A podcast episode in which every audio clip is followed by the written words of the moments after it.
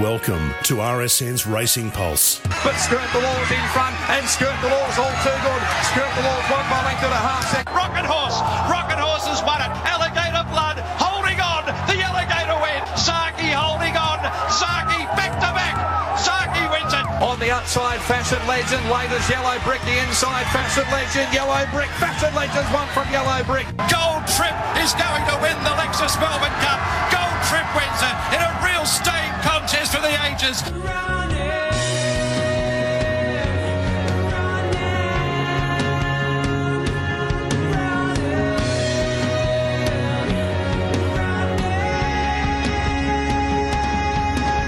For the next three hours, the breaking racing news, the stories, opinion, the mail, and the people who make racing happen. Here's Matt Stewart. Morning, everyone, and welcome to a very special edition of Racing Pulse. We're coming to you live from the rooftop bar of Bell's Hotel in South Melbourne, where the uh, the uh, the big playoff is on later on in the Super Bowl. The Kansas City Chiefs versus the Philadelphia Eagles. We're all decked out in Eagle t-shirts. Currently, we're supporting the Eagles, Jane. I'm with Jane, Ivel, and uh, Mick Sharkey. We're going to uh, bring you uh, all the latest uh, sort of hullabaloo from the rooftop bar and also all the issues in racing this morning. There's so much to talk about. All the champions went around on the weekend. Animo, what do we make of him? I'm thunderstruck. What do we make of the protest? Mick Price is going to join us. There's so much to get through. And Darren Bennett, who was uh, the original Australian export to the US, uh, who's getting paid about a million dollars a kick uh, for the San Diego Chargers. He's going to be joining us here as well. So if you're uh, in the neighbourhood, or even if you're not, get down to Bell's Hotel and have a lovely soiree with us for the Super Bowl. Good morning, guys. I like your T-shirt, Matty. I said it should have Is been. it- is it- no, I wanted an XL. Did X, you own X- that before XL, today? And they only gave me an XL, so it's a bit of a wetsuit. Did you own that before today, or is this a recent acquisition No, for a- today? Of course he did. He's Yeah. the expert on the He's matter. rusted on, isn't he? you know, you know, I know the Super Bowl back. Oh front. yeah, yeah. Jane and I are just sitting here saying So, "Go Sports." Jane, it's not That's about as good as we get. It's not unusual for me and Sharky to be sitting at a bar at 8:30 in the morning, but I think this is a bit new to you. So welcome to you. This is a little bit unusual for me, but I'm actually quite excited to see what unfolds here throughout the morning. I'm told the doors open at nine o'clock, so it's going to get uh, a little bit rowdy, and uh, I'm yeah really interested to see how this all unfolds. I can't say I've ever been part of a Super Bowl party before, so yeah. Tell us Front bar about the- downstairs. Interesting, Matty. They're just they're gathering. They're starting to gather en masse. The Oh, well, crew now- down there, the true believers, and they are. It, it's like a um, it's like a room full of Adam Whites. You know how White used to wear his NFL and NBA jersey, like a grown man in a in a sports jersey. I just there's an age where you have to let go, if unless you're playing. I, I feel. Well, Unless you're an, uh, an AFL supporter. Well, there's a, Because well, then there's a lot of people that. in There's- Melbourne, grown men in Melbourne walking around in there. Yeah, like, what do you call I'd them? still argue- Guernseys? Is I that still what, is argue that what that you call them? the grown, the grown man in the We footy don't jumper is not a good look. we don't But anyway, there's a lot of them downstairs. They're, they're frothing, What ready I do, to go. what I do want to see is someone with four or five pots under their belt stagger up the stairs and look at you and go, "Sharky, I've been wanting to meet you." Actually, a bloke did say as I walked in the door, he goes, "Shark!" And Give it an hour and he'll be a lot more uh, animated. Uh, hey, we've got so much to discuss this morning uh, from our rooftop bar uh, here at uh, Bell's Hotel. If you want to have a chat to us, not just an SMS, if you want to actually do old school stuff like have a talk to us, 1300 652 927, 1300 652 927. We'll talk about anything. 0416 90 50 52 is the SMS. 0412, uh, 0416 90 50 52. Jane, you were our you were our sort of spy out at Sandown on the weekend, and by all reports, because I was down in Tassie, I had a look, and the, the lawns look full. I think Sandown has seized this opportunity uh, provided by Caulfield being out of play, and it just looked not just the way the track played, because we know how beautifully it played, but the overall scene looked fantastic at Sandown. Look, they did an unbelievable job, and I guess there was always a little bit of reservation turning up there for a big Group One meeting when you're used to being at um, Caulfield. But look, I thought the Melbourne Racing Club did an outstanding job. It was family day out there. There was a huge crowd. They really put it on for the younger generation, and I just think they do it better than any other club. I was really impressed by what I saw out there on Saturday in terms of the crowd numbers. And I guess people watching at home probably didn't think it looked like an overly big crowd, but that's because Sandown is enormous. It's vast. There's a lot of space, and nobody would have felt crowded. And um, had you pushed all those people onto Caulfield, I think it would have been an enormous crowd. I don't actually know the crowd numbers. It'd be interesting to find out how many they had there, but, but they did it really well. And I just think it's so great to be engaging with the younger generation, especially when you've got the horse flesh on offer that we had on Saturday as well. It's a, such a good point. Uh, this the theme of the younger generation is uh, is gaining a lot of momentum. Uh, we're going to talk a little bit later on about the inevitable, who Yeah. I saw yesterday. How telling you right now, the little Tassie horse can win the All Star Mile. But there was a, a marketing campaign, uh, a little video that, that was produced by the ownership group about uh, to entice people to vote, and it was all about little kids and um, the family horse and because both Scott Brunton and uh, Richie Robinson, the senior owner, have got little kids, and it's just the most gorgeous video uh, to sort of melt people's hearts and uh, press vote on the inevitable. So uh, great to see that the families were out at Sandown yesterday. Hey, Shark, there's a bit of politics going on as well. There's uh, page nine of the Herald Sun today, which I'm guessing you haven't read it. Uh, there it is. Um, really interesting Sydney take on the. Uh, the war between Victoria and New South Wales at the moment. It's going to the Supreme Court, so we'll talk about that. Cox Plate, there's a, a Race Victoria board meeting today, and we're expecting that to put a nail in the coffin of any ideas about running the Cox Plate in late November this year. So we'll talk a little bit about that a little bit later on as well. But uh, Mick Price is going to join us shortly. We are at Bell's Hotel uh, in South Melbourne. If you want to meet Darren Bennett, you better get down here in the next uh, couple of hours because he's going to be a special guest to watch the Super Bowl, which kicks off at 10:30 this morning. In fact, I think he's just lobbed. Uh, One 652 927 if you want to talk to me or Jane or Shark, or 0416 90 50 52 if you want to SMS us. I'll tell you something about Sandown on Saturday. I went. I didn't go for the whole card, and I just rolled around in the public domain. Quite possibly you literally rolled around. Uh, yeah, I did. I Right. had my orange. I tried to match an orange shirt or a coral-coloured shirt with orange thongs, Jane, and it wasn't ideal. Interesting. But the Less than amount of people that were get, younger people that were sort of chatting about the Group One and getting around, I'm thunderstruck. It was like they were, they were broken off into teams. And here, here they are, their favourites back. I'm thunderstruck, Jacquinot, and they were ready to rock and roll and watch them. And it, it was just great to see that parochialism come back into We'll talk the about races. that. We'll talk about that in a moment. But Mick Price is a man always short of time, so we don't want to leave him dangling. He's on the line, but just before we introduce Mick Price, bit of a replay, just a little scene setter, a replay of the CF Orr Stakes, a little bit of audio from Robert Cram. If you can just hold on for 60 seconds, Mick, and then JD Hayes' take on that protest, because we do want to start with uh, the protest in the Orr. So if Mick, you can hang on for 60 seconds, just a little bit of a scene setter. Here's a replay, and it's a couple of the comments regarding the protest. Nugget on the outside. I'm Thunderstruck is four off the lead and coming on. Gentleman Roy at the 250 from Nugget. I'm Thunderstruck. Jacquinot is also lifting. Jacquinot in the middle. Nugget. I'm Thunderstruck coming at Gentleman Roy. Four across the track. Roy's lifting. Gentleman Roy and Jacquinot. Oh, Gentleman Roy. Gentleman Roy is just beaten. after hearing the objection and the evidence from the related parties, there was the steward's view that there was interference near the 80 metres, whereby Gentleman Roy, ridden by Mark Zahra, shifted out when not sufficiently clear of Jacquinot. This resulted in Jacquinot being taken out of its course, being bumped and being tightened for room. Now, taking into account those factors and also that the margin was a short head, and that importantly, Jacquinot was making good ground on Gentleman Roy from the 200 metres, with the steward's view that had that interference not occurred, that Jacquinot would have finished ahead of Gentleman Roy.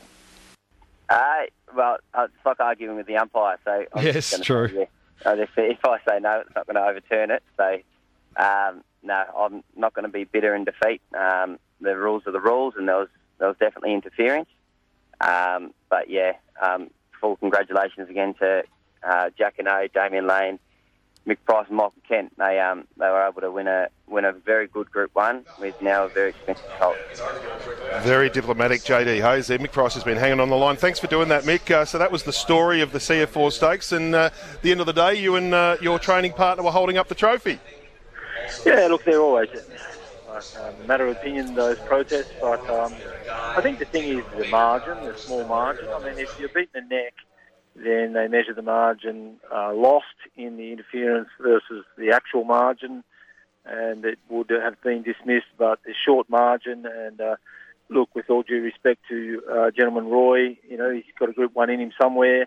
He was holding his ground and Jacquinot was finishing off, as Robert Cram said. So, look, um, objectively, I, I think the um, result of the protest was okay. I don't think uh, too many people had drama with it, but um, yeah, it's not it's not good to win them like that. But uh, anyway, two uh, very nice horses fighting it out. It was a great day out there for everybody. Uh, very good day at Sandown. So um, onwards and upwards we go with Jacquinot. Morning, Mick. Jane Ivel here. I know that a lot of people on course on Saturday when the siren went off thought that it was a real 50 50 call. What was your gut feeling before you went into the room? Did you have any confidence you could turn it over in a Group 1? Well, I thought the key was the margin. You know, it was a very short margin. And like I said, if the margin's a neck, I would have thought that uh, dismissed. But when they're short margins, there's more thought need to be put in into that uh, sort of thing. If you look at the head-on, um, the shift uh, from Gentleman Roy was quite severe, and um, it's always difficult to measure. There's no set formula with a correct answer one way or another. So you've just got to accept the uh, decision of the referee, regardless when you win them, win them or lose them. Some are, you know, some are more um, controversial, but um, oh, look, I, I think this one you could talk about it all day. But at the end of the day, that was their decision. Well, protest aside, Mick, the continued progression of Jacquinot's got to be the the aspect that's most exciting for you. You know, he's a horse that won by a narrow margin and had things against him first up. Gets a win on protest in a, a weight for age Group One on Saturday, and just keeps taking these leaps forward as he goes out towards a mile potential in the Australian Guineas. Do you think that's a trip that he's going to be even better at? I think so because he's uh, he's very tenacious. Um, he's quick enough to win over 1200. He's quick enough to win over 1400 and augurs well for the mile part of it. Um, look, his mother's a half sister to Inference, who won a Randwick Guineas, and uh, uh, Elation, who's got mile written all over him. So there's a, good, solid mile in the pedigree. It's not like I'm trying to squeeze a sprinting horse into the mile. Um, he's good, clean-winded, sound colt and I think three weeks between runs will be ideal. He had three weeks between runs into the Golden Rose. Uh, he's pulled up well. Uh, he's uh, as an autumn three-year-old, he holds a lot more condition than he did in the spring, and he's becoming more robust and sort of taller and stronger and more mature. I think he's certainly ready for an Australian Guineas, and the program uh, will be good. The set weights will be good, and I think the mile at Flemington will be good. So, uh, and you get D Lane to ride him, so uh, I, I think everything as well. Mick, I'm really interested to know how the decision process went in deciding that the Australian Guineas was going to be his next run because I do know, speaking to you, or Racing.com speaking to you on Saturday, you were very quick to say that he'd be headed to a futurity. So, when was uh, the decision made in terms of his plan going forward? Look, Lindsay Maxted put it in front of me um, just after the horse won. He said, What do you think about this? And he said, I said, Funny thing, I've been uh, trying to juggle in my head how to run him in the Australian Guineas because uh, the futurity was there, and I was sort of in, uh, intent on running him in the futurity, and then thinking, will this horse back up? I, look, some horses we back up and no problem at all. He doesn't give me the impression of a backup horse. You know, we said tend to keep the edge on him, albeit that he's um, like a really aggressive colt towards the line. He's not a colt that we um, you know, normally work like one of those colts. We sort of uh, a bit careful with him uh, because I think it suits him. Uh, so I think three weeks is, between runs is better than running in another Group One weight for age against the older horses, uh, which you know he's won one of them. So I'm trying to uh, help his service there, at stud sort of thing, you know. So I think if he had a uh, Australian Guineas. A few very nice colts that won the Australian Guineas. A bit of a bit of a stallion type of race there. So I think if on his CV, an Australian Guineas would read better than um, you know another Group One um, uh, weight for age against the older horses. You know, so uh, I think all in all, uh, the decision um, you know uh, favours the uh, Australian Guineas no problem. It's careful management now, isn't it? You, you've been a bit of a stallion maker over the years, and it, what has always amazed me about Jacquinot is he early days he wasn't the excitement machine in the stable. There was always the, the, the I'm Thunderstruck. Ayrton had a bit of a profile as well, and he's just roared into into view with the Golden Rose, and then the uh, the weekend, and then potentially Australian Guineas, and then all of a sudden he, he's he's going to be like a thirty million dollar colt. It's amazing how quickly that transition can and has happened potentially in the next few weeks with Jacquinot. Oh, look, I think the difference is three-year-old.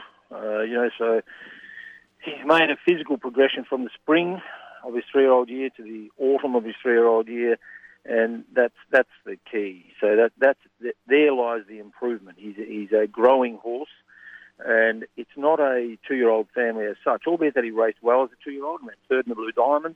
Uh, you know, he just did that on natural ability. So what you're seeing now is probably the true horse. He was never a you know jump and run two-year-old.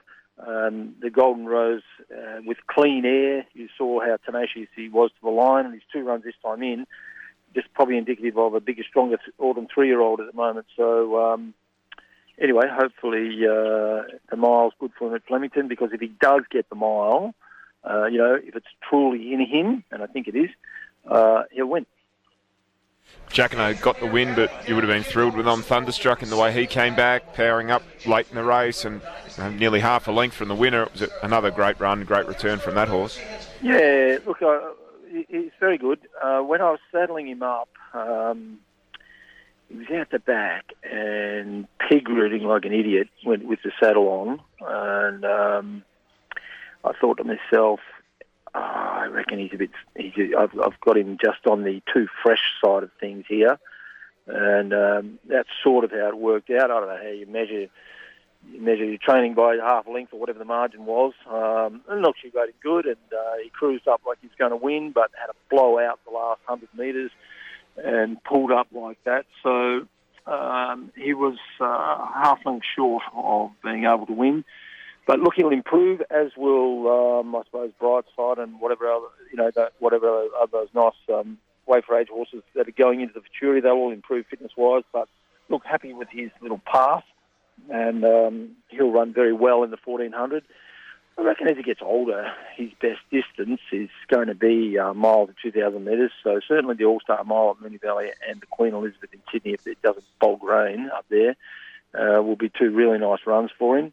But uh, he might be a little bit vulnerable in, the, in another 1,400 metres for a horse with uh, against him with something with a really sharp turn of foot or something like that. But um, look, he's having a, he's having a great prep. He'll hold his form, and um, know, he'll he'll turn up uh, in the futurity, no problem.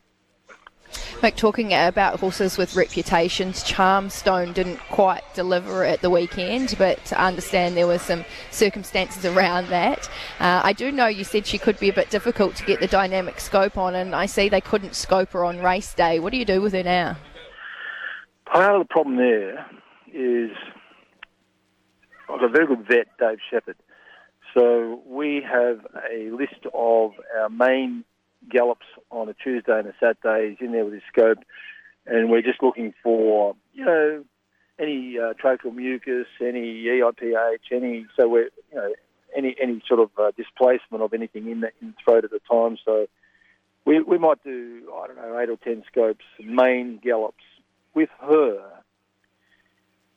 You know, she wants to just throw you out the box. Uh, I was nearly in the box the other morning, and um, you know we don't want, want to get anyone hurt. And she's a big, strong filly, so uh, look, she was pinging him out of the box when I was. And Dave Shepherd had the white flag up and said, "Nah, no scope, uh, no scope post race Saturday from their vets, which is fine." But we did scope on um, Sunday morning. We we got a scope in there.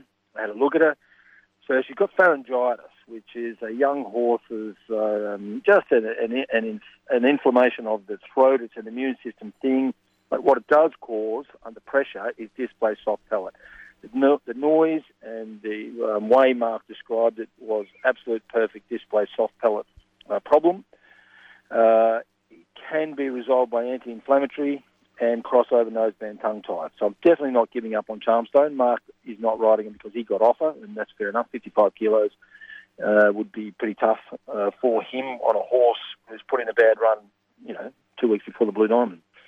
So uh, I'm aiming her in there, and um, yeah, look, I'm, I'm not sure if we can scope or we'll ever we'll know 100% the true a picture on her, but uh, that's what we're doing. Was that the first time she'd ever sort of given any indication of that pharyngitis? I know it's a, it can just pop up sort of unexpectedly, Mick, but she's been great in the wind before that. Perfect, perfect. And, you know, have a look at her spring form. Uh, runs a bit fat, ran third, then wins the Group 3. Perfect, you know. If uh, she got pharyngitis and displaced oxide then, they don't, they, it is very performance affecting. Um, but look, they go through different stages, you know. Um, it's, like I said, it's an immune system thing, and you got your young horses, um, you know, they can be robust this prep and then uh, get a little bit affected by different things uh, next prep. So, anyway, that's the plan with Charmstone, and uh, I haven't got a rider for her, or I haven't got a rider for uh, Extreme Threat. Not that she will get a run, but if she does get a run, the Blue Diamond, I'll probably run her. She hasn't got 27000 in prize money. But um, I haven't got riders for either my horses, so uh, flying at the moment. Hey Mick, your lovely partner Shona um, takes a lot of socials, and um, we learn a lot about you behind the scenes, including your sleep patterns.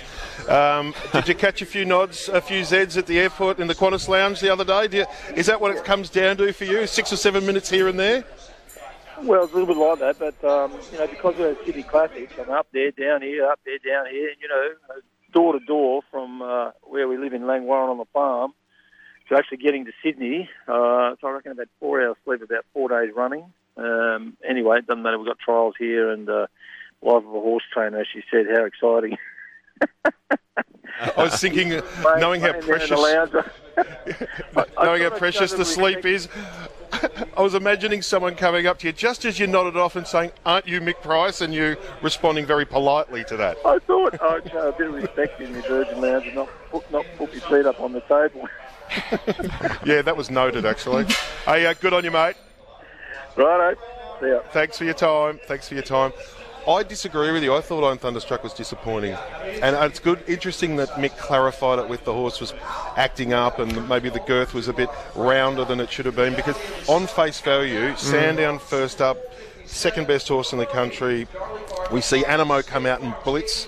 That's the sort of race that the Jeunes and Saintleys went bang and said, "I'm number two in Australia." I thought he was disappointing. Has he been a horse that does that first up though, Matt? I don't. I can't remember I'm Thunderstruck being a horse that absolutely steams up in this grade first up, and everyone goes, "Wow!" Like he, he kind of is what he is. He's a get back, run on horse. He's an extremely good one, but his racing pattern, Jane, it sort of lends itself to those. First I up think 1400, it should have been when bang. he's won first up previously, it's been in a lot lower grade than what he was facing on Saturday. And look, I agree with Mick Price. He was charging when he came into the mounting yard. He um, I needed to hear that to sort of forgive the horse's run a bit, to be honest. he, he did um, show a few signs that he wasn't quite ready. He wasn't far away. But you got to remember, he's a big, gross horse, and you know every year these horses do often come back a little bit bigger in condition, carrying Yeah. a little bit more weight. You hear it all the time about older horses, uh, and sometimes they just take a run or two to really fine tune. and he you could see him blending into the race. He sort of ran up with Nugget. He started to look like he was going to surge past Nugget at the 200, and at the 100, Just he peak. just sort of Yeah. So Australia's Just second hit that best horse couldn't surge past Nugget. he just hit that wall. I reckon fitness-wise, I you'll see a massive improvement second up. I think that we've been a bit tough on Nugget. Uh, Nugget's very he, good is, he has not People done are anything think wrong. I've been He tough looked, on Thunder. he looked outstanding in the yard on Saturday Nugget. The team had him in superb order and he run up to his looks. I thought the flashing light in the race though was Mr. Brightside. Oh His- yeah, lovely run. His closing sectionals were incredible. He came from a long way off them and he was hitting the line really strongly. And they were kind of ignoring the obvious in a way. Gentleman Roy, who's a handicapper, or we've all thought he's a handicapper to this point, talking two racks and the like in the spring. Out he comes at his first pass the post in a 1400 metre weight for age race, albeit with fitness under his uh, on his side from that first up win. But you know, he elevates now to a horse that could, if he if they could sneak him into an All Star mile, bowling at Moonee Valley. No I like him as a horse. He's really tough. He's really hardy. He tries hard. He puts himself on the speed. The other horses you love to watch because you know you're going to get a run for your money. The thing with him, though, is he had a run under his belt going into the hmm. race. And I'm not taking anything away from him, don't get me wrong. I think he's a, a really good, solid horse.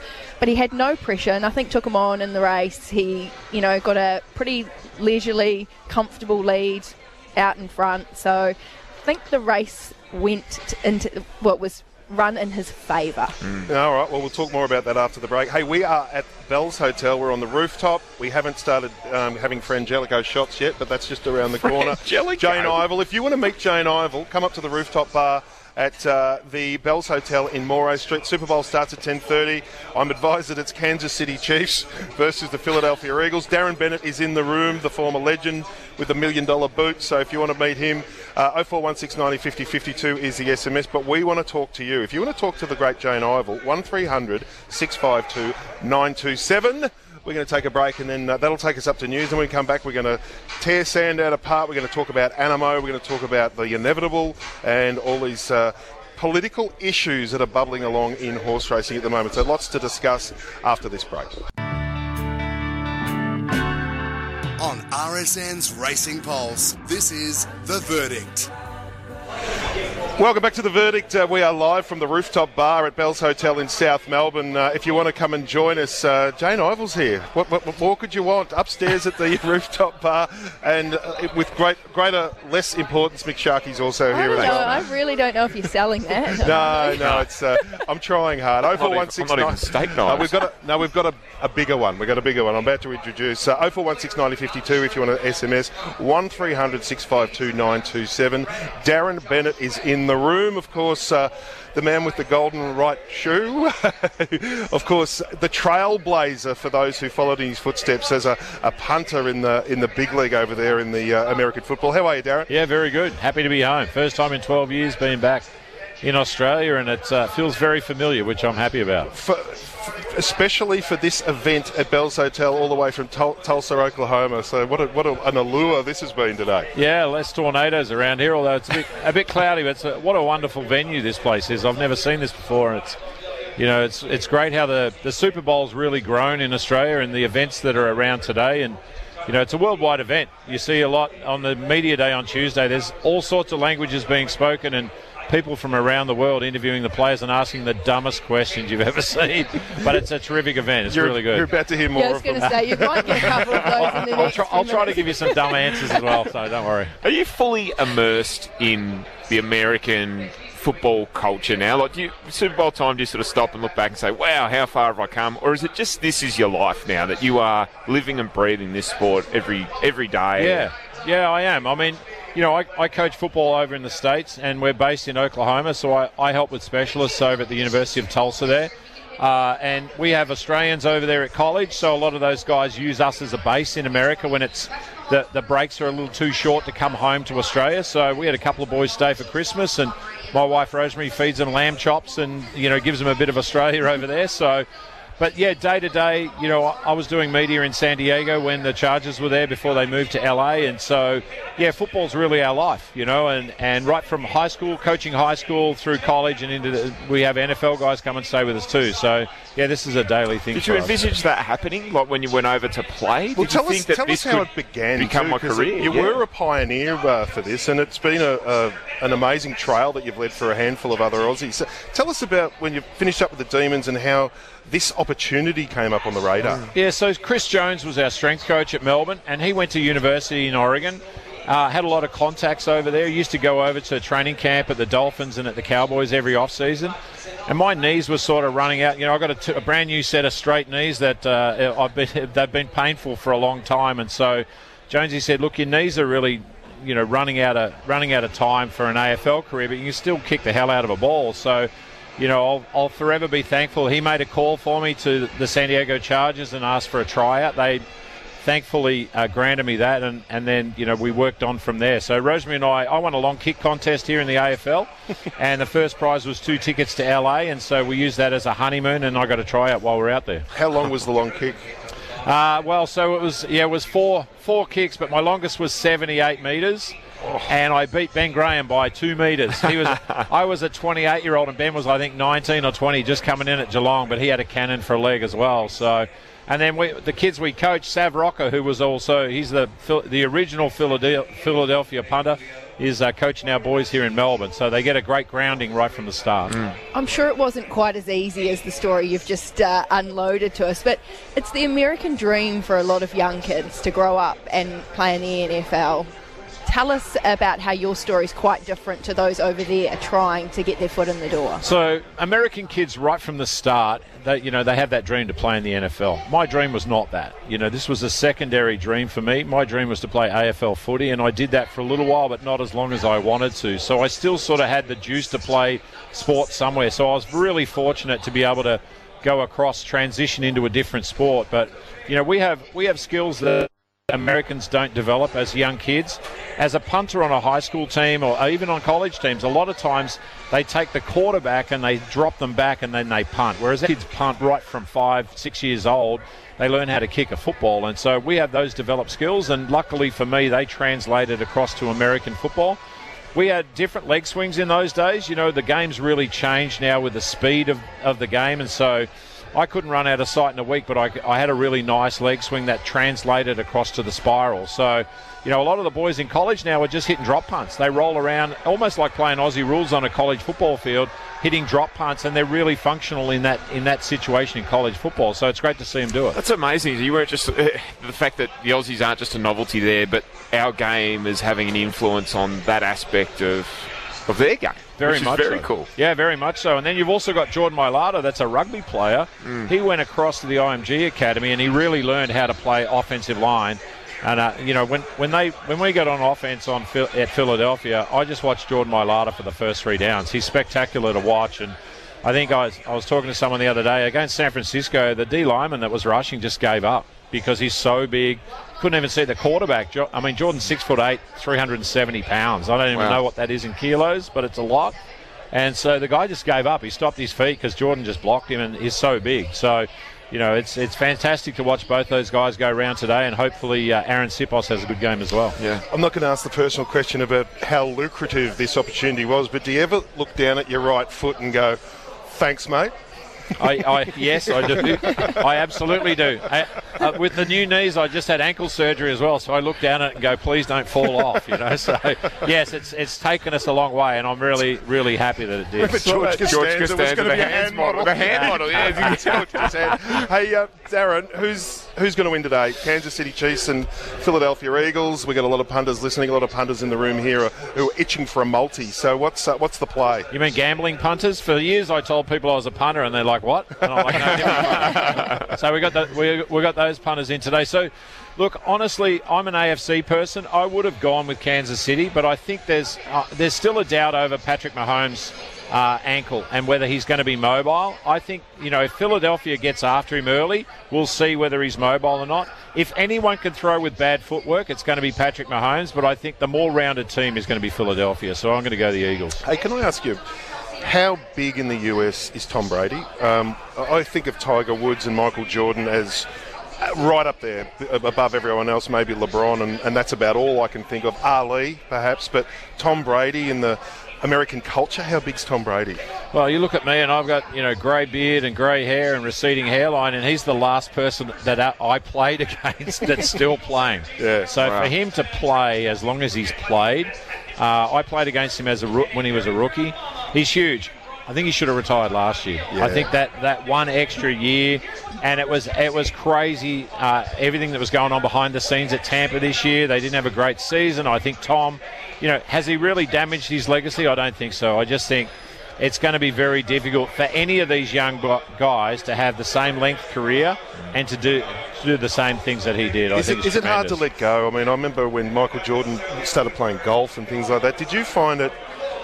Is it hard to let go once you've been that high and then to work out what to do post elite career? Is, is it a hard thing to let go of? Oh, absolutely. I think the, the locker room's a hard thing to let go of. You know, being part of a group of guys that go and put something together and go and do something well together in, in a short space of time is a very um, satisfying thing to do. So to give that up is hard. For me, it wasn't. I, I got told by the doctors at West Coast when I was 24 that I was never going to play football again. I, I retired at 41. So I, I treated every day as a bonus after that. But yeah, I can understand it. Monetarily, it's not. He's not playing for money and hasn't been for a long time. Tom Brady's traditionally taken less than a lot of other quarterbacks to build a good team around him, so he understands the whole process. But I think uh, you know if he's if he'd retired last year, and he still will go in as the greatest of all time. Yeah, yeah, yeah. Exactly. Talking specifically about the locker room, I'm led to believe that there's a couple of Australian players playing today Yep. in the match. Tell us a little bit about whether you follow more intently the Australians that are now heading over there and taking part, and um, what we can expect to see from them today. Yeah, absolutely, I do. And then, you know, there's a lot of kids playing in college right now. And like I said, we coach some of those kids, and there's another group over here that does that as well. And, uh, you, yeah, anytime you see an Australian on the field, you, you take pride in the fact that they're, they're over there on a great journey. And so, you know, Arryn Siposs has been at Philly for a couple of years last year, and this year he got injured about a month ago. Uh, and so I'm looking to see how he goes today because it's very difficult. Once you're in the rhythm of a season, it's great week to week. You have that same rhythm. He's he hasn't had that for the last four or five weeks. He's been rehabbing, and then to step in the biggest game of the season and come back and try and be as good as you were in the middle of the year is going to be hard for him. Jordan Mailata is that. He's he, uh, like I said, I spoke about Jordan a minute ago, and he's the best going around at left tackle. So I'm just going to watch those two guys today. And then Tommy Townsend, the punter at Kansas City, is the all-pro guy. So Arryn's got a big job to try and compete with him today. Well, certainly um, some hooks for us to latch onto with this uh, amazing uh, game, the Super Bowl that's going to be beginning at 9 th- uh, 10.30 this morning, Kansas City Chiefs and Philly Eagles. Darren, great to meet you. Great Thank to you. have you in. Great to get some insights uh, uh, of your life now and reflecting on uh, that amazing right foot of yours. So good on you, mate. Uh, thanks it. for coming in. No worries. Thank you. Uh, we're going to take day. a break. We're at uh, Bell's Hotel, uh, SMS 1 041690 50 52, 1300 652 927 if you want to have a yak to us. Darren Bennett's here, Jane Ivel, Mick Sharkey, everyone else. So come along to uh, the Bell's Hotel Upper Deck uh, in Moray Street, South Melbourne. We're going to take a break. It's 16 minutes past nine. Placing their opinion on the line, it's the verdict. Two lengths away to Mawunga and Ice Bath. Hinge leads down to the 250. Anamoe's honing in quickly. It's Hinge being tackled by Anamoe. And it's time for the Crow. Away goes Anamoe now from Hinge. They're followed then by Mawunga. Fangirl rattling home, but Anamoe launches his autumn assault in great style, beating Hinged and Fangirl rattling home. Then came Ice Bath, Mawunga. Well, there you go. That was uh, yet another win from Anamoe. He's a, a winning horse. There's no doubt about that. He always finds a way. Uh, just before we, um, before Jane and Mick Sharkey and I uh, discuss Anamoe and all the other big performances from the weekend, Damo from Albert Park's on the line and wants to have a yak to us about a horse that caught his eye at Sandown on Saturday. How are you, Damo? Good, thanks, Betty. How are you? I'm not bad. You know, you're within a three iron from the uh, Bells Hotel. You really should be here. You know. Yeah, I know. Uh, unfortunately, I have something to do in 15 minutes, so I can't do it, I'm, I'm afraid. All right. Hey, Jane was is all over the, the, the eye catchers from Saturday. You're going to ask her about a, a long shot who ran a, a really good race at Sandown? Yeah, I am, and, and I'm just seems to be another horse that uh, Gavin Bedgegood has improved. A horse called Keats who ran a, a real eye catcher at Big Odds. I think he ran fourth. didn't Yeah, he did. Um, look, Gavin Bedgegood has done an unbelievable job of late with the horses that he's picked up. Um, the horse looked super in the yard on Saturday. He did present with a little bit of improvement to come, as you would expect. First up, uh, he's a bit of a character in the yard, and he's a horse that used to get himself. Uh, uh, overdo it a little bit prior to a race. He's settled with a bit of racing and a bit of experience, but um, he was a little up and about on Saturday, and I anticipate that he'll probably take good improvement out of the run. How's that, Damo? That's true. Do you think they're Good on you, mate. of the All-Star Mile?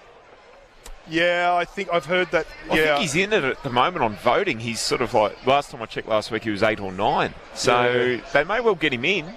I think it's more of a stable branding exercise than a. Go for it. genuine- That's yeah. what it's about, isn't it? If I- he gets the votes. Yeah, yeah, no. So I think for the for the profile, uh, maybe Damo, but I, I certainly don't think he's got a hope in hell of winning it. Rightio. Good on you, mate. I hope you're not a part owner, and I hope I haven't Sounds like broken he your heart. Just heart, you'd be heartbroken. well, I'm a heartbreaker. Thanks, Damo. Thanks for calling in. Uh, Damo can't make it because he's got a very special appointment in uh, 15 minutes' time, but you can. We're at uh, Bell's Hotel in South Melbourne, and everyone is piling in. Everyone's there's a lot of merch happening here. A lot of there? merch. I've got two layers of Merch. merch. You're, you are merched to In the fact, back I've teeth. Got, I've got three layers of merch. I've got the, the, the Eagle one, the Eagle team in the in the game, and then the, the Well, something else, and then I've the got an old footy jumper on. It's just Yeah, not quite. yeah. Uh, Springvale Scorpions Yeah, is not exactly uh, Super Bowl stuff, but it's football. We can walk out of here with a heap of freebies. Hey, um, Anamoe Shark, what Yeah. did you? Uh, He's the best horse in the land. There's no doubt about that. I Yes. don't think he's a champion. I think he's a very good horse, but Don't he think he's a champion? He won like a very good horse uh, on Saturday. He's got to be up there, doesn't he, in terms of the better uh, Godolphin heroes that we've seen? I guess you could say i- uh, across the journey, he'd have to be right up at the top of the tree. I think he far surpasses the likes of Hartnell and those sort of horses who were reliable Group One winning Group One class horses. Champion, yeah, maybe. I, I don't know if that argument really matters. He's he's a winning machine, uh, and he, he was back in great shape, got the job done did what he had to do, 122.7, you know, pretty good time, first up 1400 on a track that two days before the race meeting was a soft seven. No, that's true. He's done a very, very good job, I thought. And I don't think we should be knocking a horse when we can, are consistently saying, oh, they're retiring them too early. They have a few races at two and three and then end up in the breeding barn. And the great thing about this horse is we're seeing him race on Yeah. as an older horse. So um, I thought that he looked like he'd come back in super shape at the weekend. And as Sharky's touched on, he knows where the winning post is, doesn't he? Lineup of mares behind him, hin- like hinged. When does hinged get a turn? You know, I know, I know she had such a good spring as well without winning. You know, placed in an Epsom, placed in a George Main. She was right up there in a Golden Eagle. You know, she will win something this time around. You know, she's such a, a tough horse, and you could see her respond when Anamoe went to her. Jane, she went again with him and just couldn't match him for class, but the, the will is undeniable with him. She tries hard, doesn't she? There's no doubt about that. Um, it's interesting that she's been racing so well, as you say, without winning one, and that is the concern with her, isn't it? Is she always going to find one better, or can they find a race where she finally gets her day in the sun? It'll be really interesting to see what unfolds. Yeah. Oh, look, I'm certainly not knocking Anamoe at all. I think he's a he's a great, you know, really really good horse. I think the the main focus on how good is he is is more poignant this year because he's going to go and fly the flag. So, well, and that's a great thing too. You know, that's that's a fantastic way for him to go out is to go overseas and take on Europe or Dubai or wherever they want to go.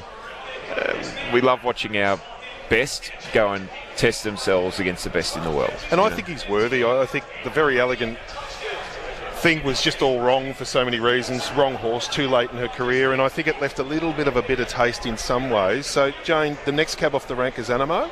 Um, I think he's worthy, very worthy. I think when he canters, canters to the gates at Royal Ascot, I think we're going to have that feeling of he's going to represent us well. So, what's your what's your take on how well poised he is to start taking on the world now? I think they've got to have a crack, don't they? He's a seven-time Group One winner. He's earned over 10 million in prize money. What do you do with him next? Yep. And that seems like the logical decision, particularly when it can enhance his um, stallion potential by going over to the UK and winning in another hemisphere. He's a horse where I think someone made a really interesting point over the weekend. When he can put himself in a race, he normally wins it. It's when um, he races off the speed that we don't quite see him at his best. But I mean, it's very difficult to beat those good horses that can put themselves in a really good Yeah. spot, relax and drop the bit and conserve their energy and then show a really good turn of foot in the finish. And he can do that. I think he's become a really professional, he's a ready made racehorse now. So I think whatever he, when he goes over there, he's going to acquit himself well. Uh, you can't sit here and say he's going to go over there and, and beat them. I think it's going to be really difficult, particularly since he's probably going to be racing around that, you know, 16 you know, mile to 2,000 metres. I'm not sure what race they're going to target with him, but you're taking on some of the better horses over there when you go to that sort of next distance level. But look, I think he's uh, the right horse to take without a doubt. He's a bit like an Elvstrom or a Starcraft when they went. You know, if he had five races over there and won two of them, you'd say, yeah, that's that's pretty good. You know, if he won one of them, you'd say, yep, fair enough. If the company that he was keeping was, was very strong, um, I, don't think he's going to go and win all not- five. no, but length he's better actually- than them, but he's he's a inferior to, so you think. By Yeah, yeah, a. I, I think that's a fair Is that right? comparison. He's yeah. not a horse they could have taken over there as a young horse, though. No. He Mm. needed time to develop physically, to develop mentally. He hasn't always done things right. It's been a process for him to become the complete package. So they haven't they haven't been able to rush him. They've had to take their time with Mm. him. And look, I think they've made the decision at the right time. And to develop that ability to sit closer to the speed. Like early days, his two-year-old career, even the start of his three-year-old career, he'd get back and flood home, and we'd all sit there and go, "Wow, look at this! Look at the turn of foot." But uh, as the maturity has come, as you're saying, he's, he's they've been able to put him, drop him into positions, and that's what makes a weight for age horse in this country. You have to be sitting in the first. On Thunderstruck, absolute weight for age horse. Get back, run on. Doesn't doesn't ha- because of that he doesn't have that winning strike rate that an Anamoe does, who can Mm. sit closer. Uh, Interesting with the jockey change on On Thunderstruck too, when you talk about the fact that he hasn't been able to put himself into a race. And I think the reason they wanted Jamie Kah aboard this preparation was because they want Yeah, the they horse want the put horse, into yeah, a race. yeah, and, yeah, and look, we might see that when he gets Yeah. over a little bit, you know, when he gets up to a mile and 2,000 Mm. metres and not going quite as quick up front, we might be able to see Mm. him lob into a position. But yeah, some wheels can't be reinvented, can they? So, uh, yeah, so maybe he, um, if you ride him out of his pattern, you might end up with egg on your face as well. So, Well, that- and that's a delicate balance. That's the beauty of watching the, the, the pool of elite horses in the in this country is not very big. So they're going to race against each other a lot. So when a stable says, "Okay, we're going to try something different this prep with On Thunderstruck and have him sitting closer," and they they kind of did that to a degree, didn't they, in the Caulfield Stakes, where you know it was a small field, field of eight, but he lobbed sort of third, fourth, and and seemed to do it okay and was only narrowly beaten that becomes the interest. It's the tactics. How are we going to win this time? How will we turn the tables on that horse from last start? Because they are at the heavyweight end of the scale. They're racing each other two or three times a prep. How many horses have you seen successfully reinvented against their pattern? I don't think there's many. I, I think, say, Thunder. I think Anamoe always had that tractability where it was going to happen, but I don't think there's much that you can do to adjust on Thunderstruck. Maybe not. Maybe not. But that's the that's that's the fascination for me, particularly this autumn. Yeah, he doesn't go early. I think that's the Mm. issue. So, hey, what about um, Johnny O'Shea? He's such an assassin, John O'Shea. There's always something lurking there, isn't What there? about And, that uh, monster he pulled out on Saturday? Obviously, Don Corleone looked disappointing on face value, but this leapt to victory, Cafe Millennium. Am I visually overrating it, Jane, because that's the way it looked? Were the others stopping? I don't. I haven't looked at the data of Cafe Millennium, but to me, it looked like we finally found the two-year-old. Well, look, I think you have to reserve your judgment till you do look at the data because I think sometimes visually things can look a little bit more impressive than what they are. But I will say, gee, he was an impressive looking Mm. horse, wasn't he? Yeah, For a two year old, he's. Uh, Well, and they're not a single doubts are usually They're usually little. small. He's a big bounding thing. When he when he let go, he's just got this big action on him and he's, he's big buff head on him. But gee, he finished off well, didn't he? It's just it was remarkable. It was like watching similar. Um, well, the same day, going back a few years now, but Castelvecchio's win in the Inglis Millennium when he was stone last and rounded them up and put them away. This horse was running away from them through the line and, and like properly powering away too. It was some sort of win. I'm just looking at the for the Golden Slip market. Well, the problem it's gotta be, is it's got to be a firm favourite, sure. The problem is the Golden Slipper winner was probably there on Saturday. Learning to fly. oh, who was it? Learning to fly? Nichol. Is that who's winning God, the Golden Slipper? What was that? Well, Cafe Millennium's eleven dollars. That's how impressive Learning to Fly was. So, a pound for pound, are we saying Learning to Fly was the better performance on the day?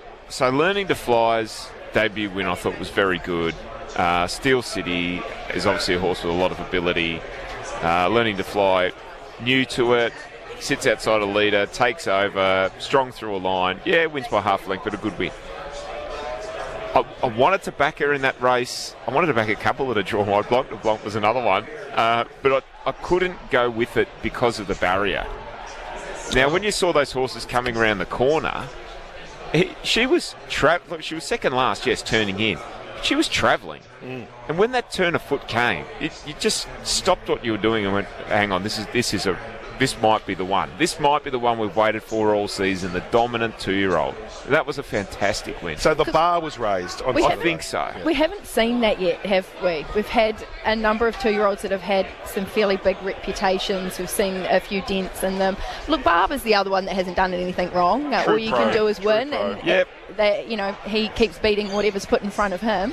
Um, but it's been really interesting watching the two year olds this season because uh, probably up until Saturday, nothing had really put their hand up and said, I stand out in this crop of two year olds. Yeah, olds. totally agree with What that. What did you make of the, the fall and the conversation around, you know, the, the what may or may not have been the, the cause of the fall in that race in the Millennium? Yeah, no, I, I, I, to be honest, I haven't wrapped my head around that. I think uh, this. I think a lot. there's a fall in a in a race, people want to. They want to. They want to attack, or you know, oh look at this, it's their fault, and this and that. It's it's competitive riding Split in second. a big money race and a split second decision. Gee, we're quick, or maybe not we as in the collective, but viewers of the sport are quick to try and hang somebody out when there's an incident. Cul- culpability when it comes to split second decisions with jockeys is a very difficult tag to apply, I think, Jane. I think we're often very quick to knock jockeys without really having a really in-depth understanding about not what only unfolds during a race for them, but also what they have to do behind the scenes to be able to even take part in the sport. Um, so I agree. I think sometimes we are really quick. They're human. Humans make mistakes. They're making decisions so quickly in a race that sometimes, and look, touch wood, and this doesn't happen very often. Um, so I agree. I think sometimes we throw stones very, very quickly when, particularly, most jockeys are pretty happy if they know that they've made the error to put their hand up and admit that, and we saw that at the weekend as well. So I think sometimes you have to be a little bit forgiving. I think very lucky in these circumstances that Tom Marquand got up and walked away from the incident Yeah. with concussion and didn't have anything more serious, so he'll be able to carry on with his Australian stint. And for the horse itself that went down, um, I understand that there's been at this point in time. Um, no issues as well. So I think they're the important things, and I think they're the things that we should be focusing on first before we worry about laying blame. Is, Yeah. is Yeah. the horse okay? Is the rider okay? Like, what's more important in this situation? Um, absolutely right. Um, and the, one of the good things about social media is uh, that the jockeys can um, quite rapidly um, let people know how they're going. Tom Marquand sent out a tweet last night, basically with a thumbs up emoji saying, "Look, I'm Yeah. battered and bruised, but I'm I'm good to go in the future." Just quickly before we round off on Sydney, we'll have a quick uh, uh, look at um, the rest of the program at Sandown as well. In secrets, she, she's a star, star filly, star sprint filly, isn't she? Yeah, she is, and a very, very patient ride from Nash Rawiller. Confidence was. You know, mu- she must have been giving him a great feel because he waited and waited and waited, and then went. Sunshine in, Par- in Paris, good filly, fit, came at him, and he just kept doing enough to hold her off. It wasn't as if he ever got nervy or got overly vigorous. It was just super, uh, supreme confidence in her ability to go and win that race. It was she, well, the, the margin wasn't huge, but I think we'll see her open up bigger margins on rivals throughout this preparation. Yeah, absolutely. Hey, let's have a quick. We might take a break actually because Jamie Rogers has got a, a Super Bowl update in the latest markets there, and she's uh, very passionate about one of these teams too. We'll, Cool. we'll learn a little bit about that when she gives us a, a betting update. When we come back, we're going to continue to have a look at uh, a bit of a review for Saturday. There's a lot to talk about uh, from Sandown, of course, uh, Lofty Strike. How they're going to beat him with 51 kilos in an Oakleigh plate, I have no idea. Uh, we're going to look at, um, hopefully, have a chat to Scotty Brunton about the mighty little champ, the inevitable, who was fantastic. Uh, I was there on hand to see him yesterday. He can win the All Star Mile. I wonder if Scotty Brunton agrees. It's been an amazing uh, marketing campaign for uh, that horse as well, and we'll talk to Scotty Brunton about that. 0416 90 50 52 is the SMS, 1300 652 927 if you want to join us. Like uh, one of our listeners did only about 10 or 15 minutes ago. Darren Bennett's here, uh, and a growing crowd for the Super Bowl, which kicks off in less than an hour. Oxley Road, the leader, approaching the 400 metres. Aling Semyon, Uncommon James yet to be called upon. So too Generation the outside, rocketing by behind those horses, and then came Marine One, spread across the track again. Uncommon James at the 200, lets down now. Marine One Generation going with Uncommon James at the 100. Uncommon James challenged by Lofty Strike out wide too. Lofty Strike over the top. What a good return. Lofty Strike has won it by three quarters. Uncommon James chain Even eagle-eyed um, Matty Hill sort of just caught him at the corner of his eye because he just came into frame so late. I thought it was an amazing win. Jane, just from a mounting yard point of view, the, the development from two to, to what we're seeing now, what, what did you see with Lofty Strike pre-race? Well, I actually didn't see him as a two-year-old. I was on maternity leave, so I missed that season. But uh, look, I assessed him last preparation, and um, speaking to Julius and anybody that understands horses and knows racing, any horse that has a significant layoff always improves physically, and that's just because they're given the time to let down and to grow and mature and develop. And um, by the sounds of it, that's exactly what the horse did uh, whilst he wasn't on a racetrack. Um, he's a beautiful horse. He's a big Mm. horse. Um, look, conformation wise, he's not perfect, but uh, they don't need to be perfectly conformed to be uh, good race horses. But he's well built, he's very strong, he's an impressive looking colt. I thought that he uh, presented a little bit more forward this time than what he did last time, when obviously the team were playing a little bit of a catch up with him, and it took a few runs for him to get to peak fitness. It wasn't well, he won on Saturday, but he did have a little bit of improvement to come. So I think that sets him up really nicely for his next target. This is a big campaign, Shark, because if he wins the Oakleigh and or Newmarket, I mean, he's worth 15 million now. He's worth. You reckon he's worth that much now? I think you'll find that the, the, that's the stuff going on behind the scenes. Interesting. Pedigree. For a horse He's out that- of a Golden Slipper winner. Yeah, I know that, but for a horse where they scrutinise confirmation for stallions, he's not perfect. No, no, It's far from it. It's not stopping him. Uh, no, I just love how he rumbled into that race. Yeah. Just sort of stomped up, didn't he? And Yeah. sort of hello and just the race rolled was, away from them. The race was set up for him. It was. obviously because it was run along at a, a good tempo. His closing sectionals were the best of the day, though. He posted numbers that no other horse did throughout the meeting. So um, I think, like, he's a real racehorse. I think Yeah. there's no doubt if um, things go his way, he can certainly pick up a Group One. And uh, look, I've said it before, but I think it would be great just desserts for Julius to, Oh, uh, yeah. uh, you know, pick up a Group One victory with this horse. How? th- There's two things. A, how are they going to beat him with 51 kilos and an Oakleigh plate? A star three-year-old colt. Uh, I'm good mates with Cindy Alderson, and, and Jigsaw's absolutely flying, but there's no way in the world Jigsaw can give Lofty Strike three kilos and beat him in an Oakleigh Uh, what's Not a hope in What the world. weight does Uncommon James get? What weight does Chain of Lightning get? They're both pretty good behind him. Yeah, he's, he's, he's virtually on the minimum, and he's a star. Co- I actually oh. think he only carries. 50 What's the kilos. story? Chain of Lightning didn't have the most luck in the world in that race, did she? Uh, It it was it was a very very good run from Chain of Lightning, and she is pretty potent. Is the Blue Diamond Stakes Oakleigh Plate meeting? I need this clarified, but I swear I had this discussion. Is it on Lakeside or Hillside? There's a mixture of the two. Right. Yeah. So, So- they're using both tracks. Oh, dual track. one. Yes. Oh, the old DT. Wow. Morphettville Park's The old- the old DT. Ah. So, Jane, just to confirm, the Oakleigh Plate is on Hillside. Hillside, Right. yeah. Oh, that's that's the main thing we need to know. So, am I getting carried away with him being a weighted certainty in the Oakleigh Plate? Oh, he's going to be extraordinarily hard to beat, but I, I wouldn't be conceding uh, to Chain of Lightning just yet, or Uncommon James, or the other factor is the weather. I mean, Or told Star long range. Patrol or Asafora. It's actually Yeah. shaping up to be a really good edition of the race. And the forecast, if you trust weather forecasting, they're suggesting that week leading into the Oakleigh Plate, that Blue Diamond meeting, could be very, very wet. Now, Sandown does sit in a rain belt, effectively. If it's raining in Melbourne, Sandown's going to hit it, uh, going to get hit, rather. Uh, yeah, what does a wet track do, potentially, to that meeting? Hmm. I wouldn't gamble on the gamble of the weather, though. I wouldn't lock it in that that's going to happen. But uh, yeah, it's an interesting little thing out the corner of our eye. Um, just with the, um, we're talking about the that the bar was lifted, Jane, by the, a couple of two-year-old winners at Randwick. Are we sort of? Does that lower our expectation of Barber and Exporting, who won the two divisions down here? I think Barber could lift again. I think he could improve. I think he presented with um, plenty of improvement to come in terms of his fitness on Saturday. So uh, he's probably the horse, in my mind, at this point in time, of the two year olds that I've seen. Um, that could potentially put his hand up for a blue diamond. Uh, Little Bros, I really like him as well. I think Mm. he's going to love 1200 metres. The Lindsay Park team did say to me that he had a bit of improvement to come to, and you could see he peaked on his run, Little Bros. Uh, I thought Barber had more improvement than Little Bros, so it just depends which one of them sees out a, a stronger 1200 metres.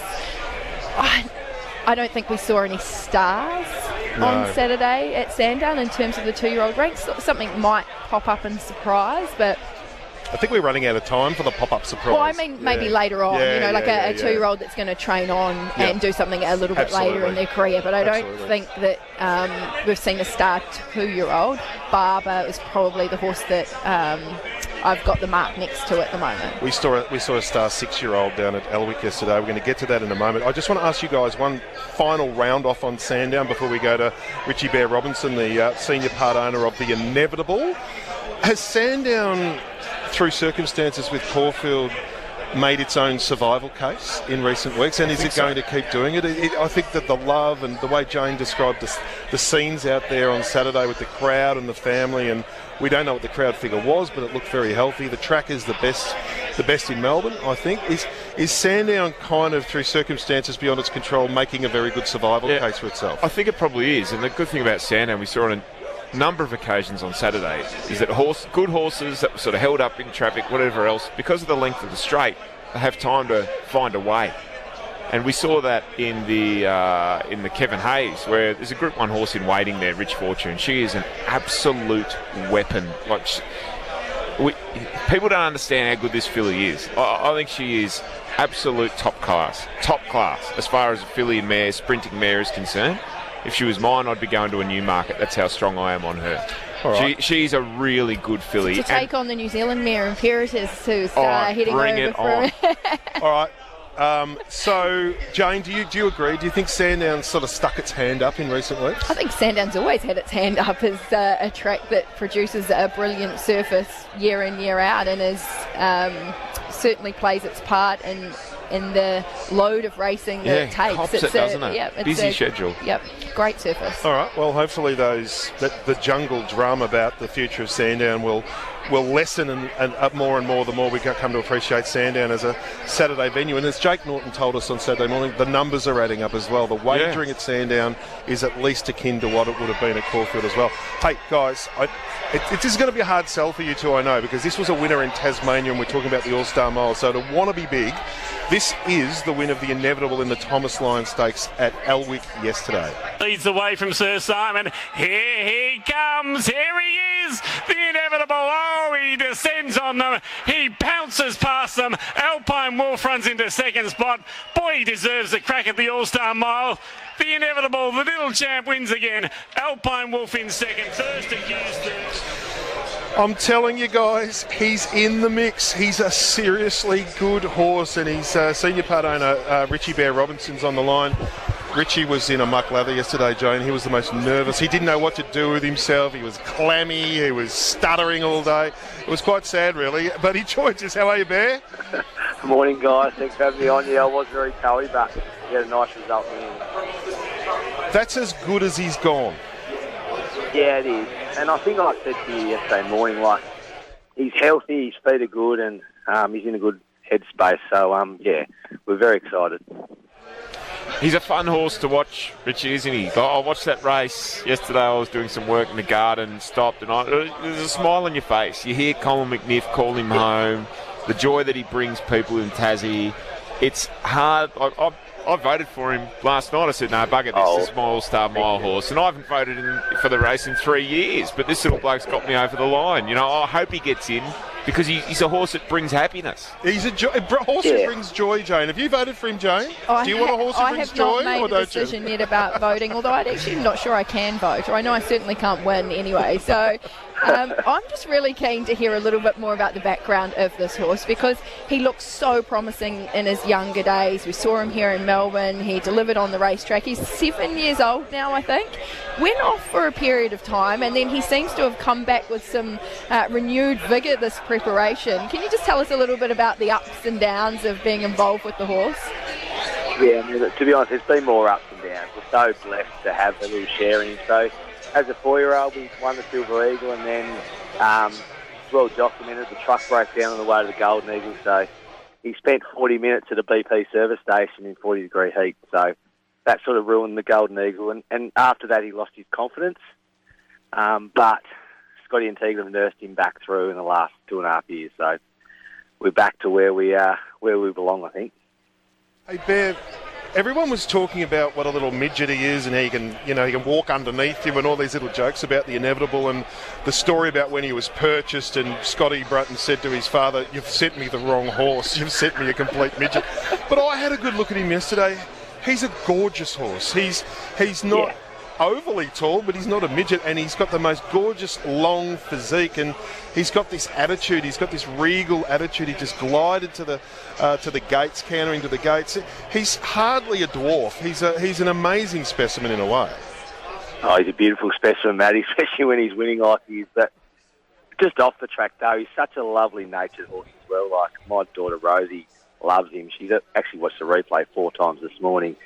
Um, so you know, he, yeah, he does. I mean, any good athlete sort of um, demands the respect, and I think that's what he does when he strolls onto the track. And winning breeds confidence, and, and that's what's happening at the moment. So hopefully, we've got a couple more into this prep. Hey, tell us about the marketing campaign. We, we did talk about it yesterday when we were down there with uh, Dan Malecki, but uh, I, I, love the, the, angle you've taken. Uh, we did discuss how racing has to walk a fine line sometimes about what it, what its selling points are and what its selling points aren't. And you've got a lovely little um, video to, to, to try and generate votes for the inevitable with a really gorgeous theme. Just reiterate the conversation we had yesterday about the angle you've taken there with the marketing campaign. Well, Peter Staples and Tasracing have been awesome. So we did a little video and we had Scotty and Tegan's kids in the video and spoke to Scotty and Tegan, but he also had my little daughter Rosie in because she couldn't say the inevitable when she was three, so she called him Neville. So we sort of just sort of tried to tap into that a little bit. Um, and my partner, who doesn't like horse racing, she actually cried when she watched the video. So probably gives you an indication of the angle we're going at. We're trying to just promote racing in a great way, which it is, because there's too many people out there knocking the industry. So just, you know, Rosie's six now. She she just loves him. She actually got to sit on Sir Simon when we are down there for the video as well. And obviously Simon was in the race yesterday. So Rosie's like, oh, is that the horse I sat on, Daddy? And I'm like, yeah, it is. So, um, yeah, so that's been our marketing. So hopefully it's working. And, um, yeah, hopefully if anyone out there wants to vote, they can vote for us because they know they're going to have to some cracks. So. Well, I don't know what the numbers are now, but I know you were about seventh before yesterday. But there was a marketing blitz at Elwick yesterday to the point, guys, where I was at the gents briefly, as you do, Shark, and I was standing there and I looked up and there was a vote won the inevitable oh. right in front of my face, right. and there was leaflets everywhere. It was just basic propaganda yesterday. There's no like doubt about that. So, and there was a bit of a, a like a, a, click on. What do you call those things on your phone? We go zap. QR code. QR code. QR code so I imagine that whatever he was in the votes yesterday morning, he was a lot more yesterday evening. Yeah, we got about 500 votes yesterday, which is awesome. So we obviously got to keep continuing on the upward spiral. So um, we'll have another big day at Lonnie Cup next weekend, all being well. Sorry, next Wednesday, all being well. Hopefully we just got to keep ticking the boxes, and um, yeah, hopefully we get in. Well, he's number seven at the moment. Matty. So he's got 2,228 votes. So I think he's the people's story in the race this year. Oh no, he definitely is. What happens now, Bear? How did he when he went back to Seven Mile Beach, where he's where his tootsie's okay? I haven't spoken to Scotty since uh, 7:30 last night. So I've tried to ring him today, but you know he's like getting held off. But no, look, Perez said it's the best he's ever felt yesterday. So um, all being well, we got a Lonnie next Wednesday for Long Lonnie Cup Day over the mile, and then hopefully the next start the All Star Mile. So Scotty just sort of wants us to go in the All Star Mile to put the horse in the race, give of a chance to win. Well, well, Bear, it was it was it was a privilege to be there yesterday because you get these little local hero moments, and that was it yesterday. I honestly don't think there's been a, a bigger local hero horse in Tasmanian racing than uh, the Inevitable. I know Mystic Journey was a champion, but I, I just don't think she had the same zing effect. Uh, the cleaner, maybe. But hey, Bear, um, stop being so nervous and clammy and sweaty and fumbly. You're, you're in the clear for a little while. Scotty hasn't rung you, so the, no news is good news. Exactly. Uh, just a sign of how I think Ziggy's getting with my local coffee shop. I thought the bloke had no interest in horse racing. And he said to me this morning, he goes, geez, your horse was good yesterday. I Was, the old eyes lit up. oh, wow, how good is Yeah, yeah, no, that's been happening all over Tassie and, and on the mainland as well. Hey, good on you, Bear. Um, wrap for you, mate, and fingers crossed Thank it you. all goes well leading into the All Star Mile. Yeah, thanks, guys. Thanks for having me on. Richie Bear Robinson. I know this is a bit of a. Sorry, Kate. No, I was just going to say, I don't know what your thoughts are, Sharky, but I think that Matt might have a little bit of a crush on um, Inevitable. Have you ever heard him talking about a horse? On the horse or on Bear? One of the two. Well, there's a bit of love both ways then, wasn't there? Stop being clammy. I talk down Anamoe and then talk up uh, the Inevitable. Um, the only little niggle I've got is when you get these hero horses, and then when it comes to the actual race, and I, I argued a lot with Greg Carpenter about this. I think for the community angle and the popular horsing, I don't think Weight for Age suits the All Star Mile when it comes to horses like the Inevitable and Still a Star and, and these other ones that were popular. But I think there has to be a set weight penalties element where the underdog, when the gates open, actually can win the race. Maybe. I think he'll outrun expectations, though. The form uh, that he's in currently. possibly will. He absolutely flogged them yesterday. And I know it's Tassie form, but that you could take a mainland horse and plug it into that Thomas Lyons yesterday, and they only would have done that. That was the discussion we had in the taxi on the way home. Do you you happy with Weight for Age, Joan? Really interesting question, isn't it? Because it's a race that is marketed to everybody. Yeah. But I think what they really want us to see best horses run in the race. So there's a, probably a little bit of confusion, isn't there, around, you know, exactly what you want to achieve out of the race because I think the build up to it and the marketing side of it is what makes it, and that's because you can have, Yeah. you know, these Yeah. underdogs, as you call them, get their opportunity to plead their case, and it's about popularity, basically, isn't it? The horse with the most votes makes it into the field, but ultimately, what you want to see is the best milers coming together and, and performing when you've got a carrot dangling with that sort of money. Especially with pop-up threats everywhere else to take these horses away, so you've got to be protective of what you've got. I think it's great that the initiative showed to create the race, though, because as you say, we're seeing pop up races all over the place, and I think Victoria had to do something. And I think people have got on board with the concept, which is great. Yeah, I, I think set weight penalties would still attract the good horses for the prize money, the five or six million, because they wouldn't. They'd have a little weight disadvantage, but Yeah. not enough to not run. Nah. Say Zaaki giving the inevitable two and a half kilos wouldn't stop Zaaki running, for instance, would it? So anyway, it's going to be an ongoing discussion. There's no doubt about that. It's a minute after ten. We're going to take a sports update with John J. Hollywood Bowden, a news update with John J. Hollywood Bowden. When we come back, we've got about another quarter of an hour, and we're going to get a little bit narrow the eyes and get a little bit political. That Cox Plate decision's been put on hold, or it will be at a board meeting today. And what the hell's going on with this Sydney Melbourne thing? We're going to have a chat about that after this uh, news update. Polls. This is The Verdict. Everyone's here. Daniel Harford's just lobbed. Mark Stevens has lobbed. Uh, he's got a footy breaking story. Uh, apparently, when we get to him, and we might even save that for the big V as well, which is coming up at 11:30 with myself and Matt Nevitt. 0416 90 50 52.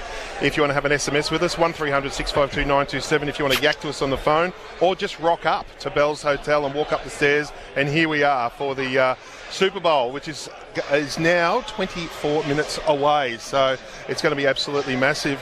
I tell you what was absolutely massive was page nine of the Herald Sun today, and then as someone texted me, page one of the Daily Telegraph today, talking about bombshell documents reveal a plot for the racing authorities of Victoria, South Australia, West Australia, and Queensland to exile Racing New South Wales and its boss Peter V'landys by setting up a breakaway body. Terms like shock and awe, as described in these, wonder where they got leaked from.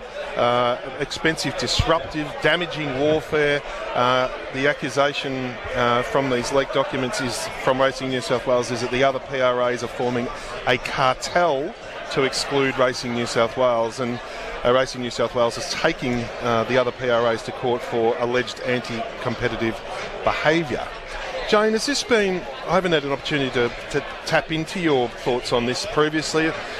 I guess in the bigger picture, it's we all get frustrated that this this war actually exists. I think any um, racing enthusiast feels the same way, don't they? Because we want to enjoy racing in every state, and look, I don't buy too much into the politics going on behind the scenes. I prefer to I keep well and truly away from it. So, like, I don't tend to weigh in on what's going on, but you'd like to think that in the future that things like this can be solved. Yeah. If you want drama, watch the Kardashians. Otherwise, Or just- married at first sight. Yeah, or married at first sight. This just sort just sort it out. Surely, decision makers that are in positions to, to run this sport for the betterment of the sport, I would say, rather than for individual states or But we've been talking, areas. we've been saying that for four years and Well, nothing's at, happened. At what point does the government get involved and say, right, oh, you lot, you can't sort this out. We're going to sort it out for you. It's, it is just bordering on lunacy that scandalous stories like this with you know warfare and all these other. The language was very interesting Uh, that was what- used in the article. What, what was very interesting as well is that the one I'm reading appeared in a Melbourne publication, but it was taken from the Daily Telegraph news. So the Daily Telegraph ran it on page one and accused the other PRAs are wanting to kill New South Wales, and as Jane said, that the language being used, of accusing of them of forming a cartel and plucking out um, words from the from the leaked documents, which leaked to who by who, I would ask. Uh, so it's a very New South Wales angled interpretation. This story, basically saying they're ganging up on us because. Uh, you know, we've been too successful, basically. So it only damages the sport. Well, But ultimately, it only damages once it gets fleshed out in the Supreme Court and the inflammatory language of these stories subsides and the actual issue is laid bare, I think the other PRAs are kind of happy to see this fleshed out now to, to lay this.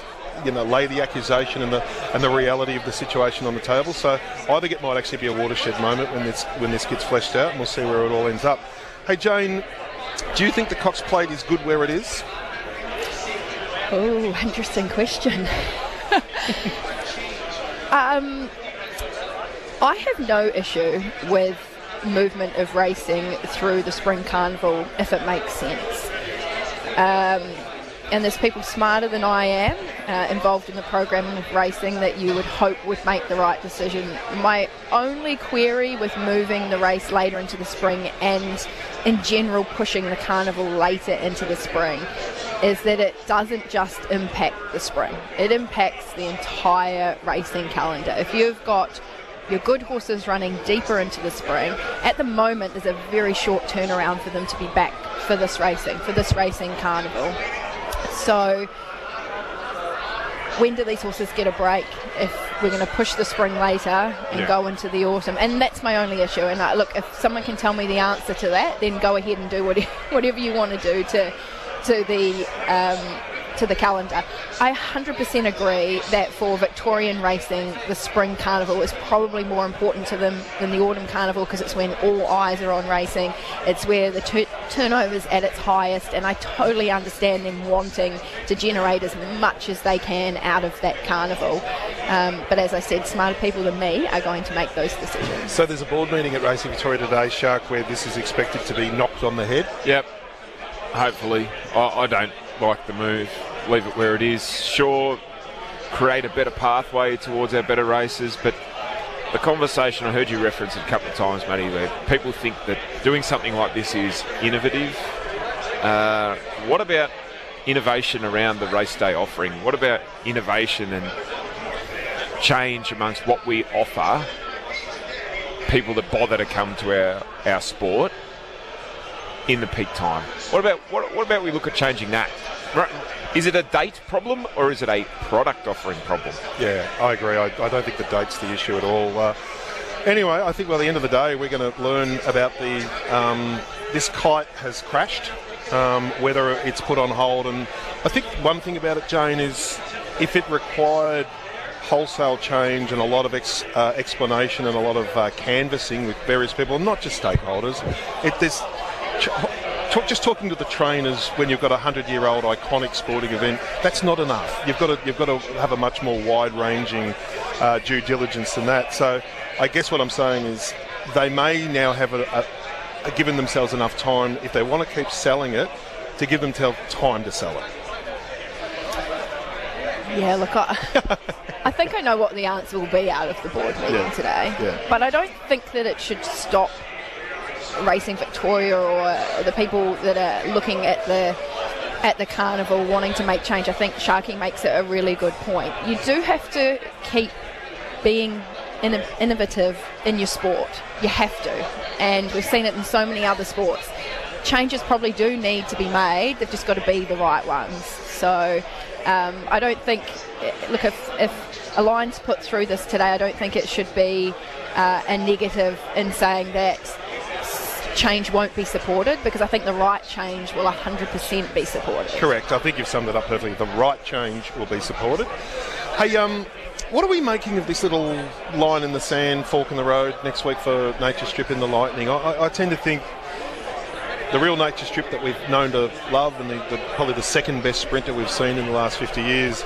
This would be a walk in the park, but I just wonder off that Champion Stakes run whether we're starting to see indications that a changing of the baton is looming. If, if In Secret was running next week, I'd say she'd beat him for sure. Uh, we've got Buenos Noches, we've got uh, Rockin' Horse, uh, one or two others. Is this going to be win, lose or draw, Jane? A, a, bit of an insight into exactly where the old the old champ is at. Potentially, um, I don't think we always see him at his best first up. Anyway, nature strip. So I don't know that we want to be um, making too many decisions. The, the public making too many decisions about him off the back of his first up run. I'm sure whatever Chris Waller does will be the perfect decision for the horse. Uh, look, it's it's a winnable race for him. Um, is he at his very best still? Maybe not, but look, does he need to be at his very best to still beat some of those horses? I, I don't know. I think he's been a freak of a sprinter. He's mm. a brilliant horse, and look, he's a gelding, so you can keep going as long as he's happy and healthy and enjoying his racing and and performing competitively on the racetrack. Um, why wouldn't you keep racing him? No, exactly right. Hey, one that blew me away on the weekend was across the ditch. Imperatriz with the companion of the riderless horse. what a and this was Levante and, and all the others uh, were in this race as well. So it was as good as it gets across. Just tell us, Jane, you're a New Zealander.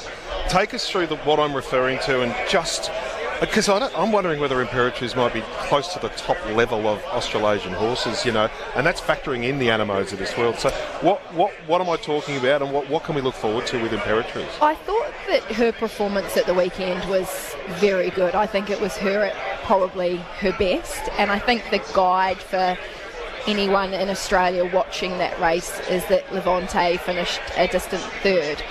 And we've seen what Levante's done when she's come and run up the straight here yeah. at Flemington. Now, Levante hasn't been able to win here in Australia just yet, but I think her performances have had a lot of merit and she hasn't been that far away. So, what Imperatriz did to her at the weekend suggests that she's um, a pretty special mare. She's still got to come over here and do it and travel and cope with that. And um, I thought it was really interesting the change that of decisions that we've seen um, from Te Akau over the last well, last couple of days. I think originally the plan with her was to head to Queensland and tackle a Doomben 10,000, but uh, this morning they um, obviously let people know on social media that she was going to be heading to Australia now and competing in a new market. Wow. So I think maybe that just goes to show how impressive she was at the weekend, and then now thinking, well, maybe we don't need to go to Queensland to get a Group One in Australia. Maybe we can go to Melbourne and take on the best sprinters. Yeah, well, you've got the form line with Levante, as you mentioned, and then the second horse, Babylon Berlin. They're talking about uh, taking her to Hong Kong. Well, you, I feel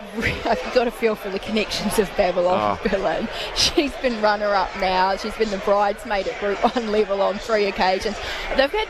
I look, Hong Kong's on offer for her, but I think I think we might see her here in Australia as well. William Reid or the Quokka, yes. there's also uh, like conversation that, about. the William Reid could be a really good race yeah. for her, so uh, we might see her come over and be competitive. That, I think that's just the interesting thing at the moment is that we're seeing Kiwi sprinters come over here and yeah, the, actually be competitive. We're, we're, in a parallel world at the moment where New Zealand sprinters.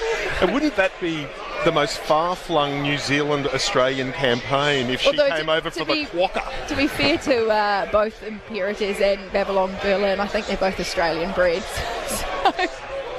So, yeah. Yeah, absolutely. Hey, Jane, you've been a superstar this morning. Thank you so much for joining us, and we've sort of stretched it out to uh, nearly 20 past 10, so we've brought in a lot of your time. I know you got a lot on your plate. Yeah, I What's, hope I don't have a parking ticket, but... Uh, did, you see, did you see before a bloke was walking towards us with three pots in his hand, I thought, oh, thank God, he's... And he hung a left. Just as he got to us, he hung a left. Uh, what's on this week, Jane? Um, fairly quiet. I mean, to be honest, I'm I'm still part time for racing.com. Obviously, my focus is uh, at home nowadays. I think I'm in the studio on Friday and on course at Flemington Beautiful. on Saturday. Look so forward to hearing your words of wisdom from the mounting yard. What about you, Fergal? Uh, I'm out and about, Matty. I'm up to sort of the Bendigo Maldon area tomorrow to look at some fierce impact foals on different properties that are apparently quite nice. I'm going to go see uh, see what they're growing out like. Okay. I'll be at the farm at some point this week. All right. Hey, are you, you guys hanging around for the Super Bowl? You, you got to, don't you?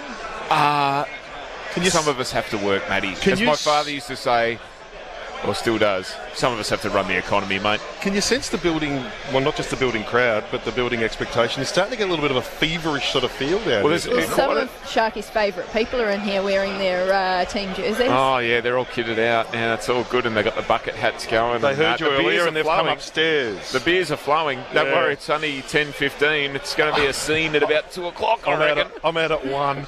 Oh, I'll see what happens. Hey, good on you guys. Thanks so much for joining us for the verdict. Uh, we're going to take a break, and then when we come back, uh, who's doing the? Trav Noonan's going to do the fast form for Stony Creek today. Stevo has got some breaking football news, and he's going to bring that to us in the next 10 minutes.